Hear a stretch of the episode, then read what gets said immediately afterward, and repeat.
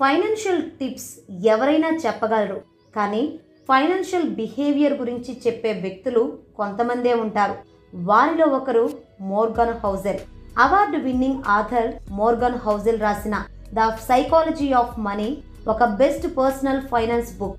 Morgan Housel Wall Street జర్నల్లో ఫైనాన్స్కు సంబంధించిన articles రాసేవాడు. రెండు వేల ఎనిమిదిలో ఫైనాన్షియల్ క్రైసిస్ వచ్చినప్పుడు అసలు అది ఎందుకు వచ్చిందో ఓ ఆర్టికల్ రాయాలనుకున్నాడు. కానీ అప్పుడే మోర్గాన్కి అర్థమైంది. ఎవరికి ఆ క్రైసిస్ పైన పూర్తి అవగాహన లేదని. ఒక బ్రిడ్జ్ కూలిపోతే దానికి గల కారణాన్ని ఇంజనీర్లు కనిపెట్టగలరు. అది ఫిజిక్స్. కానీ ఫైనాన్స్ సబ్జెక్ట్ వేరుగా ఉంటుంది. ఇది మనుషుల బిహేవియర్ బట్టి ఉంటుంది. స్టాక్ మార్కెట్ ఎందుకు క్రాష్ అయిందో తెలియాలంటే మీరు ఫైనాన్షియల్ ఎక్స్పర్టే అవ్వనవసరం లేదు. మనుషుల సైకాలజీ మరియు హిస్టరీ అర్థం చేసుకుంటే చాలని మోర్గాన్ అంటారు. సంపద గురించి టైం గురించి మనుషుల కోరికల గురించి సైకాలజీ గురించి చిన్న చిన్న కథల ద్వారా మోర్గాన్ ఈ బుక్లో వివరించారు. వీటన్నిటి గురించి తెలియాలంటే ఈ వీడియోని ఎక్కడా స్కిప్ చేయకుండా చూడండి. నోన్ ఈస్ క్రేజీ చాలామంది డబ్బులతో కొన్ని క్రేజీ పనులు చేస్తారు. అలా అని వారిని క్రేజీ అని పిలవలేం. ఎవరికైనా వారు చేసే ఖర్చులు వారికి మంచిగానే అనిపిస్తాయి. చూసేవారికి అది వృధా ఖర్చులా అనిపించవచ్చు ప్రపంచం ఎప్పుడూ ఒకేలా ఉంటుంది. కానీ ఎవరు ఏ విధంగా చూస్తే ప్రపంచం వారికి అలా కనిపిస్తోంది. అమెరికాలో లాటరీ టికెట్స్ని ఎక్కువ కొనేది తక్కువ ఆదాయం ఉన్నవారే. వారు సంవత్సరానికి సుమారు నాలుగు వందల డాలర్లు లాటరీ టికెట్స్లకే ఖర్చు చేస్తారట. ధనవంతులకి వారు చేసే పని తెలివి తక్కువతనంగా అనిపించవచ్చు కానీ లాటరీ టికెట్స్ కొనేవారు అందులో తమ అదృష్టం ఉందని భావిస్తారు. డబ్బులకు సంబంధించి ఎవరు ఏ నిర్ణయం తీసుకున్నా ఆ టైంలో వారికి ఉన్న పరిస్థితులు బట్టే తీసుకోవడం జరుగుతుంది. కాబట్టి ఎవరి నిర్ణయాన్ని మీరు తప్పు పట్టకండి. Luck and risk. మన ఆర్థిక విజయాన్ని లక్ అండ్ రిస్క్ అనే రెండు పవర్ఫుల్ ఫోర్సెస్ నిర్దేశిస్తాయి. ఇది అర్థం అవ్వాలంటే ఈ ఎగ్జాంపుల్ చూడండి. అమెరికాలో పద్దెనిమిది మిలియన్ల హై స్కూల్ ఏజ్ పిల్లలుంటే వారిలో రెండు లక్షల డెబ్బై వేల మంది వాషింగ్టన్ స్టేట్లో ఉండగా లక్ష మంది సియాటిల్ ఏరియాలో ఉండేవారు. లక్షలో కేవలం మూడు వందల మంది పిల్లలు మాత్రమే లేక్ సైడ్ స్కూల్లో జాయిన్ అయ్యారు. వారిలో మిగతా పిల్లలకి కంప్యూటర్ క్లాసెస్ చెప్పమని పర్మిషన్ ఇచ్చింది ఇద్దరికే. వారే బిల్ గేట్స్ మరియు కెంటి వ్యాన్స్. వీరిద్దరూ తెలివిగల వారే కానీ విధి వారిద్దరిని వేరు చేసింది. కెంట్ ఈవాన్స్ మౌంటైన్ క్లైంబింగ్ చేసే సమయంలో యాక్సిడెంట్ అయ్యి చనిపోయాడు. ఈరోజు అతను బ్రతికుంటే మైక్రోసాఫ్ట్ కో ఫౌండర్ అయి ఉండేవాడు. కొన్ని లక్షల మందిలో బిల్ గేట్స్ని అదృష్టం వరిస్తే టాలెంట్ ఉన్నా కూడా దురదృష్టం కెంట్ ఈవాన్స్ని చుట్టుముట్టింది. ప్రతి ఒక్క బిల్గేట్స్ లాంటి వ్యక్తికి ఒక కెంట్ ఈవాన్స్ లాంటి వ్యక్తి ఉంటాడు. ఈ భూమి మీద కొన్ని కోట్ల మంది ఆడే గేమ్లో మనం కూడా ఒకరం.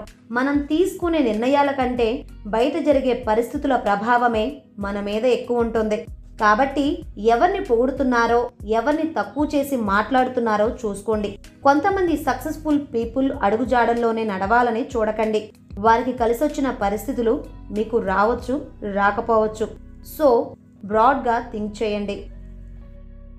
నెవర్ ఇనఫ్ సంతృప్తి అనేది ఎండమావి లాంటిది. మనం ఎంత డబ్బు సంపాదించినా ఇంకొంచెం సంపాదిస్తే హ్యాపీగా ఉండొచ్చు అనిపిస్తుంది. అలా అనిపించగానే ఇంకొంచెం కష్టపడి ఆ డబ్బు సంపాదించాక కూడా మీకు అదే ఫీలింగ్ కలుగుతుంది. ఇలా మీరు ఒక అడుగు ముందుకేస్తే మీరు చేరుకోవాల్సిన గమ్యం రెండు అడుగులు ముందుకెళ్తుంది. సో మీరు జీవితంలో నేర్చుకోవాల్సిన మొదటి ఫైనాన్షియల్ స్కిల్ మీ గోల్ ముందుకి కదలకుండా చూసుకోవడమే. సంతృప్తి లేకపోతే ఎంత సంపాదిస్తే ఏం లాభం? చెప్పండి. రెండవ ఫైనాన్షియల్ స్కిల్ మీకంటే పై స్థాయిలో ఉన్న వారితో కంపేర్ చేయకపోవడం. మూడవ ఫైనాన్షియల్ స్కిల్ ఎంత పెద్ద లాభం వచ్చే పనైనా సరే మీ ఫ్యామిలీకి మీ ఫ్రెండ్స్కి మీ రెప్యుటేషన్కి మీ హ్యాపీనెస్కి మీరు ప్రేమించే వ్యక్తులకి హాని జరిగే పనైతే గనక అస్సలు చేయకండి. ఫైనల్గా మీ రిజల్ట్ నుండి మీ ఎక్స్పెక్టేషన్స్ని తీసేస్తే వచ్చేదే అసలైన ఆనందం. కాంపౌండింగ్. వారన్ బఫెట్ తన సంపదను ఎలా సృష్టించుకున్నాడో వివరించడానికి కొన్ని వందల పుస్తకాలు మార్కెట్లో రిలీజ్ అయ్యాయి. కానీ కొంతమంది మాత్రమే బఫెట్ తన పది సంవత్సరాల వయసు నుండే ఇన్వెస్ట్మెంట్స్ మొదలుపెట్టాడని తెలుసుకున్నారు. అందరిలా టీనేజ్ ఎంజాయ్ చేసి బఫెట్ తన ముప్పయో ఏట పెట్టుబడులు మొదలుపెట్టి ఉంటే చాలా కొద్ది మందికి మాత్రమే బఫెట్ గురించి తెలిసి ఉండేది. తన ఎనభై నాలుగు బిలియన్ డాలర్ల నెట్వర్త్లో ఎనభై ఒక్క బిలియన్ డాలర్లు బఫెట్ అరవై ఐదో ఏట తర్వాత వచ్చినదే. దీనికి కారణం చిన్న వయసులోనే పెట్టుబడులు పెట్టడం మరియు వాటిని దీర్ఘకాలం హోల్డ్ చేయడమే. బఫెట్ యొక్క స్కిల్ పెట్టుబడులు పెట్టడమే కానీ తన సక్సెస్ సీక్రెట్ మాత్రం టైం. ఆర్థిక వ్యవస్థ మీద ఆర్థిక అంశాల మీద ఎన్నో బుక్స్ ఉన్నాయి. వాటన్నిటిలో కల్లా best book shut up and wait. అని రచయిత చమత్కారంగా అంటారు. అంటే ఇన్వెస్ట్ చేసి కొంతకాలం ఓపిక పట్టమని అర్థం. Getting wealthy versus staying wealthy. కోటీశ్వరులు అవ్వడానికి కోటిదారులున్నాయి. కానీ కోటీశ్వరులు అయ్యాక దాన్ని నిలబెట్టుకోవడానికి ఒకటే దారి ఉంది. అదే మితంగా ఖర్చులు చేయడం. కొంత జాగ్రత్తగా ఉండడం. పంతొమ్మిది వందల ఇరవై తొమ్మిదిలో జరిగిన స్టాక్ మార్కెట్ క్రాష్లో చాలామంది ఇన్వెస్టర్లు తమ సంపదని కోల్పోయినా జెస్సీ లివర్మోర్ అనే అతనికి మాత్రం అది కలిసొచ్చి ధనవంతుడయ్యాడు. కానీ ఒక రెండు సంవత్సరాల తర్వాత అతను సూసైడ్ చేసుకున్నాడు.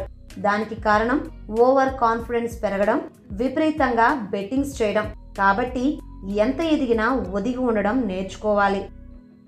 Tiles you win. స్టార్టప్స్లో పెట్టుబడులు పెట్టడమే వెంచర్ క్యాపిటల్ ఫార్మ్స్ యొక్క పని. అది వంద స్టార్టప్స్లో ఇన్వెస్ట్మెంట్స్ చేస్తే కేవలం రెండు నుండి మూడు కంపెనీలు పది నుండి ఇరవై రెట్లు లాభం తెచ్చిపెడితే ఒక కంపెనీ మాత్రమే యాభై రెట్లు లాభం అందిస్తుంది. అలాగే వారన్ బఫెట్ నాలుగు వందల స్టాక్స్ కొంటే వాటిలో పది స్టాక్స్ మాత్రమే అతనికి ఎక్కువ సంపద అందించాయి. సో మీకు కావాల్సింది దొరికే వరకు రకరకాల పద్ధతుల్లో ట్రై చేస్తూనే ఉండండి. తప్పకుండా ఏదో ఒక రాయి తగులుతుంది. ఫ్రీడమ్. రచయిత మోర్గాన్ హౌజెల్కి కాలేజ్ డేస్లో ఇన్వెస్ట్మెంట్ బ్యాంకింగ్ జాబ్లో చేరాలనే డ్రీమ్ ఉండేది. అతను కోరుకున్నట్లుగానే ఆ జాబ్లో జాయిన్ అయ్యాడు. అందులో బాగా డబ్బులు సంపాదించవచ్చని తెలుసు కానీ విపరీతమైన ప్రెషర్ ఉంటుందని తెలుసుకోలేకపోయాడు. అర్ధరాత్రి కంటే ముందే ఇంటికొస్తే అదే లగ్జరీగా ఫీల్ అయ్యేవాడు. అతనికి ఇష్టమైన పనైనా సరే దాన్ని ఎంజాయ్ చేయలేకపోయేసరికి అది కష్టమైన పని అయిపోయింది. నెలకే జాబ్ రిజైన్ చేసి బయటకు వచ్చేశాడు అసలైన ఫ్రీడమ్ అంటే మనకిష్టమైన పని మనకిష్టమైనప్పుడు మనకిష్టమైనంతసేపు ఎంజాయ్ చేస్తూ పని చేయడమేనని మోర్గాన్ అంటారు. వెల్త్. సంపద అంటే మన కంటికి కనిపించినది. మనం ఇతరులు తమ వద్ద ఉన్న డబ్బులతో కొనే వస్తువులు బట్టి వారు రిచ్ అని డిసైడ్ అవుతూ ఉంటాం. కానీ వారు ఆ వస్తువులు అప్పు చేసి కొన్నారని కొంతమంది మాత్రమే గ్రహిస్తారు. అలా విషయం తెలుసుకోకుండా చాలామంది తాము పేదవారమని బాధపడుతూ ఉంటారు. రొనాల్డ్ రీడ్ అనే ఓ అమెరికన్ ఇన్వెస్టర్ తాను బ్రతికినంతకాలం సాధారణంగా బ్రతికి చనిపోయిన తర్వాత తాను కూడబెట్టిన సంపదనంతా లైబ్రరీకి హాస్పిటల్స్కి రాసిచ్చాడు. రొనాల్డ్ రీడ్ చనిపోయిన తర్వాత అందరికీ ఒక రోల్ మోడల్గా నిలిచాడు. ఇక్కడ చాలామంది అడిగే ప్రశ్న డబ్బులు సేవ్ చేస్తూ పోతే ఎంజాయ్ ఎప్పుడు చేసేది అని? దానికి రచయిత ఇచ్చే సమాధానం ఆదాయం ఎంతకాలం వస్తుందో ఎవ్వరం చెప్పలేం. మన జాగ్రత్తలో మనం ఉండడం చాలా మంచిది. ఇతరుల గురించి ఆలోచించడం తగ్గిస్తే మన కోరికలు తగ్గుతాయి. కోరికలు తగ్గితే ఖర్చులు తగ్గుతాయి. ఖర్చులు తగ్గిస్తే డబ్బులు ఆదా అవుతాయి. అదే సేవింగ్స్ అంటే. సర్ప్రైజ్. మన జీవితం మనల్ని ఎప్పుడు సర్ప్రైజ్ చేస్తూనే ఉంటుంది. ఇంతకు ముందు జరగకపోతే ఇప్పుడు కూడా జరగదు అని అనుకోకూడదు. వంద సంవత్సరాల క్రితం కెమికల్స్ ఎలా రియాక్ట్ అయ్యాయో ఇప్పుడు కూడా అలాగే రియాక్ట్ అవుతాయి. ఫిజిక్స్ లాజిక్స్ ఎప్పుడూ ఒకేలా ఉంటాయి. కానీ ఇన్వెస్ట్మెంట్ లాజిక్స్ అలా కాదు. మనుషుల నిర్ణయాలు వారి ఎమోషన్స్ బట్టి ఉంటాయి. చరిత్రని బేస్ చేసుకొని నిర్ణయాలు తీసుకోకూడదు. చరిత్రని ఒక గైడ్లా మాత్రమే చూడాలి కానీ అది ఫ్యూచర్కి మ్యాప్ అనుకోకూడదు. అన్నిటికీ సిద్ధంగా ఉండండి. Room for error. Room for ఎర్రర్ని margin of safety అని కూడా అంటారు. ఇంటెలిజెంట్ ఇన్వెస్టర్ బుక్ రచయిత మార్జిన్ ఆఫ్ సేఫ్టీ కాన్సెప్ట్ని మనకు పరిచయం చేశారు. ఈ కాన్సెప్ట్ ప్రకారం మంచి స్టాక్స్ తక్కువ ధరలో ఉన్నప్పుడే కొని సేఫ్ సైడ్లో ఉండడం మంచిదని అర్థం. ఈ బుక్లో రచయిత చెప్పేది కూడా అదే. మన వద్ద రెండు రకాల ప్లాన్స్ ఉంచుకోవాలి. మనం అనుకున్నది అనుకున్నట్లు జరగకపోతే ఏం చేయాలని వేసుకునే ప్లానే ద బెస్ట్ ప్లాన్ అని మోర్గాన్ అంటారు. మనం చేసే ప్రతి ఇన్వెస్ట్మెంట్ లాభాలు తెచ్చిపెడుతుందని గుడ్డిగా నమ్మేయకూడదు. గట్టు పరిస్థితుల్లో కూడా కొంతకాలం జీవించడానికి సరిపడా డబ్బులు ఉండేలా చూసుకోవాలని రచయిత సలహా. చేంజ్. మార్పు సహజం. మన అవసరాలు మన కోరికలు మన కలలు అన్నీ మారుతూ ఉంటాయి. ఎటువంటి సేవింగ్స్ లేకుండా ఇప్పుడు వస్తున్న చిన్న ఆదాయంతో ఇల్లు గడుస్తుందని సంబరపడితే తర్వాత మీరు బాధపడాల్సి ఉంటుంది. మార్పు గురించి మైండ్లో పెట్టుకొని ఇన్వెస్ట్మెంట్స్ మొదలుపెట్టి వాటిని అలాగే ఎక్కువ కాలం ఉంచండి. ఇదే పని వారన్ బఫెట్ కూడా చేశారు. Prepare for losses.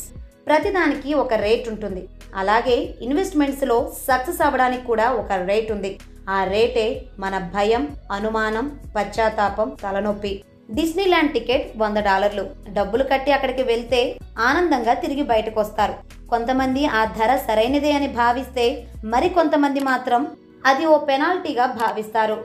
Magic show entrance ఫీని భారంగా భావిస్తే మ్యాజిక్ని ఎంజాయ్ చేయలేరు. స్టాక్ మార్కెట్లో ఇన్వెస్ట్మెంట్స్ కూడా అదే విధంగా ఉంటాయి. కొంతమంది ఇన్వెస్టర్స్ నా పెట్టుబడిలో ఇరవై శాతం లాస్ అయినా పర్లేదు అనుకుంటారు. అలా కాకుండా మార్కెట్ వాలటైలిటీని మీరు చెల్లించే ధరగా భావిస్తే ఎక్కువ కాలం మార్కెట్లో నిలబడగలుగుతారు.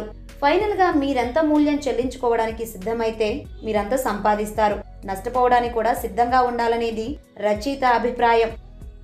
స్టోరీస్. ప్రజలు లెక్కల కన్నా కథలే ఎక్కువ నమ్ముతారు.